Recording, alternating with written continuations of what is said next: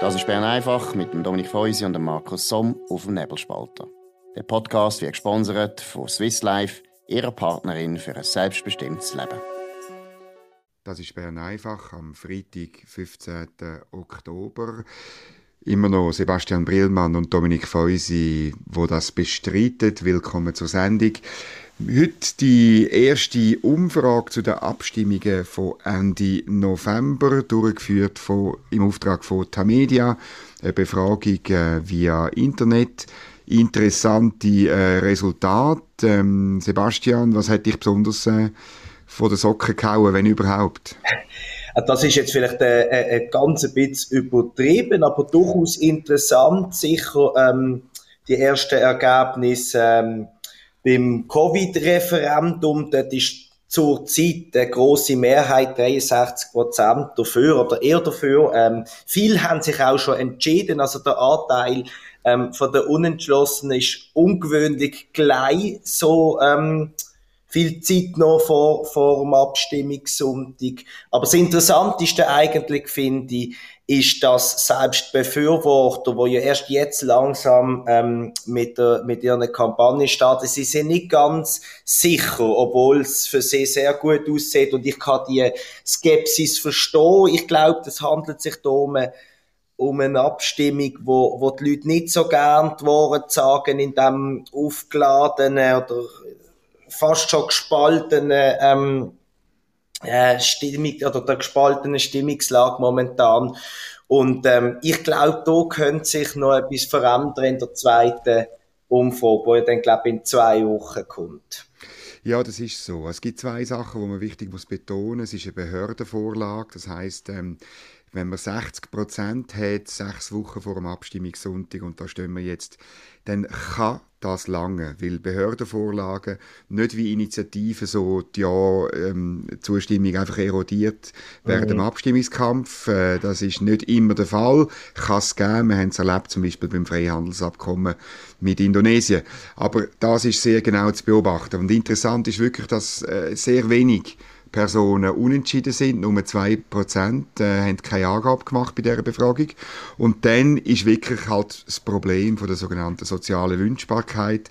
Also man kann bei diesem Thema davon ausgehen, dass die Leute eben vielleicht, wenn sie gefragt werden, ja oder eher ja angeben, obwohl sie dann vielleicht am Ende anders stimmen. Darum können sich Befürworter nicht auf der sicheren Seite verorten. Oder sie müssen wirklich schauen, was noch läuft. Dann ist natürlich auch so, die Kampagne hat erst angefangen. Man wird erst langsam über das Covid-Gesetz reden und diskutieren. Wenn es den Gegner gelingt, wirklich einen sachlichen Diskurs zu führen, dann kann es sein, dass sie wirklich noch aufholen. Ich glaube, wenn sie wirklich abdriften in wilde Behauptungen und Theorien, dann werden sie keinen Stich haben. Ich bin völlig einverstanden und ich finde, die Auftraggeberin Tamedia, die das ja zusammen dann mit den Spezialisten heute auch in einen Text verpackt hat, die haben wirklich recht, weil sie haben auch noch darauf hingewiesen, dass zum Beispiel die SVP und die junge SVP fangen ja auch heute an, machen eine erste Pressekonferenz mit dem Titel «Nein zur Spaltung von der Gesellschaft». Und ich glaube, das, wie auch das Tamedia sieht, ist das Königsargument von den Gegnern. Auf das müssen sie gehen, weil sie das behaupten, zu verhindern zu können, und sicher nicht, wie du sagst, irgendwelche wilden Impf- und sonstigen Verschwörungstheorien in den Raum stellen. Ich glaube, dann haben sie keine Chance. Sonst glaube ich durchaus, dass das noch knapp könnte werden. Genau. Gehen wir zu den anderen 2 Initiativen kurz. Die Pflegeinitiative, die ist im Moment deutlich im Ja. Also wenn man die Leute, die Ja oder eher Ja zusammen, gesagt haben, zusammenzählt, kommt man auf über 80%, 82%. Das ist sehr viel, ist aber auch nicht so speziell wie bei der Pflegeinitiative. Wird es auch so sein wie bei allen anderen Initiativen, dass das erodiert. Die Frage ist, wie stark. Also die Grundregel ist ja, 6 bis 8 Wochen vor dem Abstimmungstermin muss man auf 80% sein, dann kann es lange, je nachdem wie steil oder wie flach die Erosion ist. Die Gegner sind noch weit zurück. 22% sagen Nein, 11% sagen eher Nein. Man darf sich einfach von dem nicht täuschen lassen. Und noch schnell zur Justizinitiative. Sieht ähnlich aus, nicht ganz so gut wie bei der Pflegeinitiative, aber da gibt es auch 28% Ja, 20% eher Ja. Wenn man also zusammenzählt, Ja-Seite ist bei 48%. Das dürfte auch noch erodieren. Die Initiative dürfte nicht angenommen werden, das kann man jetzt schon sagen.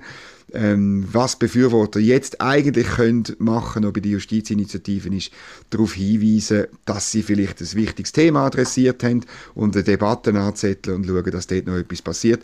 Noch kurz die Nein-Seite bei den Justizinitiativen ist bei insgesamt 33% schon sehr gut unterwegs und nur noch formell im Rückstand. Mhm. Ich sehe es genau gleich. Ich glaube, bei der Pflegeinitiative, das ist natürlich einfach super stimmig, oder? Vom Datum her, nachdem wir jetzt seit 1,5 Jahren immer über Pflege und ihre Anstrengungen reden, habe ich das Gefühl, das könnte lange. Beim anderen hast du, glaube ich, alles gesagt, was es zu sagen gibt. Da dürfte nicht viel zu holen sein. Vielleicht noch eine gute Geschichte, die man vielleicht noch erwähnen kann. Morgen ist Delegiertenversammlung der Grünliberalen. Und es ist lustig, schon im Vorfeld ist jetzt die Fraktion der Grünliberalen und der Vorstand der Grünliberalen umgekippt bei der Pflegeinitiative. Das ist natürlich interessant insofern, weil die Grünliberalen so ein bisschen unter Beobachtung stehen. Oder inwiefern sie wirklich noch liberal sind. Liberal im Sinn, grünliberal eben im Sinn von ihren Gründungsvätern Martin Bäumle und Jürg Grossen, der jetzige Präsident, der als Unternehmer klar liberaler zu verorten ist als andere Teile der Partei. Die Fraktion hat im Parlament Pflegeinitiativen abgelehnt und den Gegenvorschlag, den das Parlament ausgearbeitet hat, befürwortet. Und jetzt ist sie aber gekippt. Das ist interessant. Und der Blick schreibt, man rechne, dass morgen sogar eine Ja-Parole für Pflegeinitiativen rauskommt. Wie siehst du das? Ja, also das finde ich natürlich sackschwach, weil das ist irgendwie ein Kuschen vor dem Zeitgeist, wo die Grünliberalen besonders anfällig sind. Gut, die FDP auch mittlerweile, aber ich finde das schade, weil es gibt ja durchaus Gründe, warum man nur für den Gegenvorschlag ist. Und ich habe das Gefühl, das ist doch eine taktische Sache. Und finde es sehr unsympathisch, ehrlich gesagt.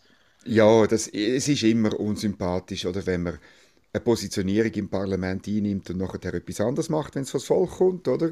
Das deutet auch darauf hin, also das muss ja sein, man muss sich das vorher überlegen, oder? Also zur sauberen Parteiarbeit gehört auch, dass man sich dann überlegt, wie man sich positioniert, wenn eine Sache wirklich ins Parlament kommt. Oder gerade bei Initiativen hast du ja auch genug Zeit, um das vorher zu überlegen, oder was deine Haltung wird sein.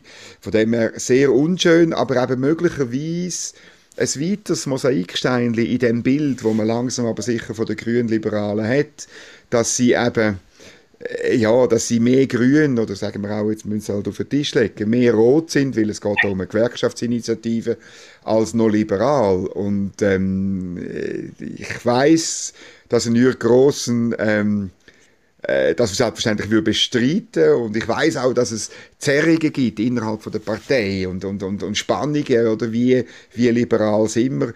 Ich finde aber jetzt in dieser Abstimmung eigentlich klar, dass wenn man liberal ist, dann sagt man will nicht irgendwelche Vorschriften zu Arbeitsbedingungen und Löhnen auf Verfassungsstufen für eine Branche, auch wenn Pflege eine wichtige Branche ist. Aber das ist so einfach ein schräg in unserer Verfassungslandschaft, und schon das könnte man eigentlich als liberale Partei sagen, ja nein, das geht für uns nicht.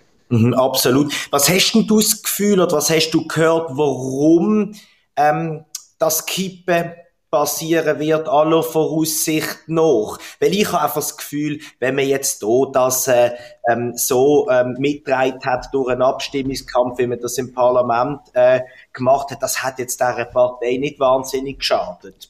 Ich muss zugeben, ich habe jetzt nichts gehört jetzt aus der grünliberalen Ecke. Ich kann nur sagen, was der Blick so ein bisschen schreibt. Klar, dass es unter dem Eindruck ist, dass die Initiative gute Chancen haben. Und dann ist es schon so, wie du vorher gesagt hast, dann geht es richtig Anbiederung, oder? Oder letztlich haben wir Angst vor der eigenen Haltung. Ja, das gut. Ist... Dann, wir haben heute wirklich einen Tag der direkten Demokratie, der Referenden und Initiativen, weil heute Morgen haben die drei Jungparteien, also die junge SVP, die junge Freisinnigen und die jungen Grünliberalen, ein Referendum angekündigt gegen die sogenannte Filmsteuer oder gegen die Lex Netflix. Du hast das ein bisschen verfolgt, um was geht es da?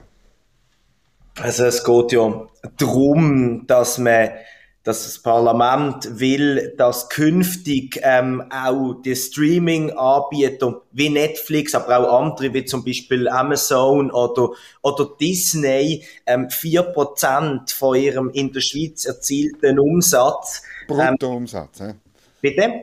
Bruttoumsatz, ja, ganz wichtig, pardon, ins hiesige Filmgeschäft müssen abgeben, investieren. Und ich glaube, wenn sie es nicht erreichen, dann können sie die Quote, dann können sie irgendwie am Bundesamt für Kultur irgendeinen Ersatzabgabe entrichten. Und ich bin Gott froh, gibt's noch Jungparteien, wo ich finde, alle Jungparteien von ganz links bis ganz rechts machen momentan einen super Job, dass sie jetzt hier wieder 30 gefunden haben und das bekämpfen, finde ich ganz wichtig, weil ich meine, dass man da x Geld und das Schweizer Filmwesen kriegt ja schon 100 Millionen im Jahr, also die Subventionitis, die muss ein Ende haben und ich finde das super, dass das jetzt das Referendum gestartet wird. Allerdings, wie ich heute Morgen vernommen habe vom FDP-Jungpräsident Matthias Müller, wird das Sammeln in den kalten Wintermonaten nicht ganz einfach, sagen Sie selber jetzt schon. Gut, das ist klar. 50'000 Unterschriften in 100 Tagen, das ist eine rechte Hürde. Man muss Know-how haben, man muss Adressen haben, man muss Leute haben, die das sammeln. Links ist man halt viel erfahrener in dem und bringt das in der Regel zustande. Mitte rechts hat man aber auch ein bisschen mehr Erfahrung. Mir fällt auf, dass es mehr nicht-linke Referenden gibt in den letzten, sagen wir, 3-4 Jahren. Das finde ich grundsätzlich gut, weil man muss so Sachen bekämpfen. Das Gesetz ist wirklich absurd, wo das Parlament zimmert hat. Es ist letztlich eine weitere Subvention für den Film und es geht am Schluss darum, dass Leute, die Netflix, Disney, Amazon Prime oder andere Sachen konsumieren, dass die für Sachen müssen zahlen, wo sie gar nicht wollen, wo sie gar nicht schauen, oder? Also es geht eigentlich um eine Verzerrung vom Wettbewerb und eine Zwangsabgabe. Man soll Sachen finanzieren, die man gar nicht finanzieren will. Das machen wir aber schon. Das machen wir ja bei der SRG mit 1,3 Milliarden, oder? Ja. Wo ja eigentlich niemand mehr schaut, oder? Und dort, eben, du hast es erwähnt, dort geht schon sehr viel im Film von dort. Und ich muss einfach sagen, wir müssen eine Wirtschaft haben, die die belohnt, die etwas herstellt, wo die Leute schauen wollen. Und wenn es Filmschaffende gibt, die ums Verrecken Sachen machen, die niemand interessiert, ja, dann müssen sie halt Mäzenen finden, die das finanzieren. Aber es gibt nicht das Recht darauf, etwas zu produzieren, das niemand konsumieren will. Wir sind eine Leistungsgesellschaft und das Aushebeln von dem ist nicht richtig. Absolut. Und man stellt sich ja mal vor, wenn es jetzt hier nicht um einen Film ging, sondern irgendwie um ein Molergeschäft oder so, wenn wir sagen, wenn sich Moler zusammenfinden und sagen, wir wollen jetzt hier eine Förderung, weil wir sind ganz wichtig, das ist ja absurd, über das redet ja nie jemand, und zwar völlig zu Recht, weil wenn ein Moler anstatt irgendwie die Türen, den Boden anmalt, also völlig ein Seich macht, dann ist er einfach weg vom Fenster. Und ich muss sagen, also die hochsubventionierten Filmschaffenden, so die übermäßige, fast schon perverse Förderung von dem semi- oder pseudo-intellektuellen Branchen-Dünkel, auch das finde ich eine Katastrophe. Und ja, ich habe es gesagt, ich hoffe, dass das Referendum zustande kommt, dass man wenigstens darüber entscheiden kann. Es gibt natürlich bereits Branchen, wo man das extensiv machen, also Stichwort Landwirtschaft, oder? Klar. Es gibt unsere Branche, die Medien sind von so einem Subventionstopf bedroht, oder? Also man hat wirklich ein bisschen, und im Energiebereich oder bei den erneuerbaren Energien und so leisten wir uns auch eine ganze Branche, wo hoch subventioniert ist und sonst würde das niemand machen. Es gibt eine Art wie einen Trend. Im Parlament habe ich das Gefühl, zu einer Landwirtschaftifizierung von weiteren Wirtschaftsbereichen. Aber das ist genau das, was man muss dringend verhindern muss. Jetzt an einem speziellen Beispiel. Wenigstens verhindern, dass es nicht noch weitergemacht wird. Und dann müssen wir dann mal noch darüber reden, ob man die Bereiche, die schon betroffen sind, davon wieder könnte in die freie Wirtschaft entlassen. Das ist so. Was ich mir einfach noch ein bisschen frage, ich weiss nicht, du bist näher dran in Bern, wie du das spürst. Es dunkt mir jetzt bei dieser Lex Netflix so, dass das die Menschen noch nicht wahnsinnig interessiert, weil sie auch irgendwie 4% von was denn genau und was bedeutet das und wo das geht. Also ich finde jetzt gerade, die drei Jungparteien müssen das ganz simpel erklären, wie du das zum Beispiel vorher gemacht hast, was man will nicht zahlen, für nichts zahlen, wo man nicht will schauen etc. Und das dunkt mir ein springender Punkt, weil im Moment ist es noch sehr technisch, das Ganze. Ja, das ist ein bisschen so, dass man muss nicht gelingen muss. Und dann, oder die grosse Frage ist ja das, abstimmen gehen in der Schweiz tendenziell Leute, die eher älter sind. Und Netflix und Amazon Prime und Disney konsumieren in der Tendenz eher Leute, die jünger sind. Das heisst, es könnte eben passieren, dass man zwar die Unterschriften zusammenbringt, aber entscheidend ist, dass die drei Jungparteien dann auch die Leute, die eben Netflix und Company konsumieren, wirklich an die Turnen bringen, um ein Nein einzulegen. Das ist die grosse Frage, weil nur dann langt es, wenn einfach die traditionellen Wählerschichten abstimmen, dann wird es nicht lange. Dann wird das Gesetz Rechtskraft bekommen. Absolut, da hast du recht, dass du siehst, es gibt noch viele Hürden. Man muss ganz hoffen aus unserer Sicht, dass die können genommen werden. Wir werden das wohlwollend, aber selbstverständlich kritisch begleiten. Vielen Dank fürs Zuhören in dieser Woche. Wir hören uns wieder am Freitag in gleicher Zusammensetzung. Am Montag, Entschuldigung. Es ist ja Freitag. Danke für die Korrektur. Ich wünsche ein schönes Wochenende. Erholt euch gut und leset weiter Nebelspalter auf nebelspalter.ch. Alles Gute, schönen Abend. Das war Bern einfach mit dem Dominik Feusi und dem Markus Somm auf dem Nebelspalter. Der Podcast wird gesponsert von Swiss Life, ihrer Partnerin für ein selbstbestimmtes Leben. Den Podcast könnt ihr auf nebelspalter.ch abladen und auf allen gängigen Plattformen wie Spotify oder Apple Podcast und so weiter.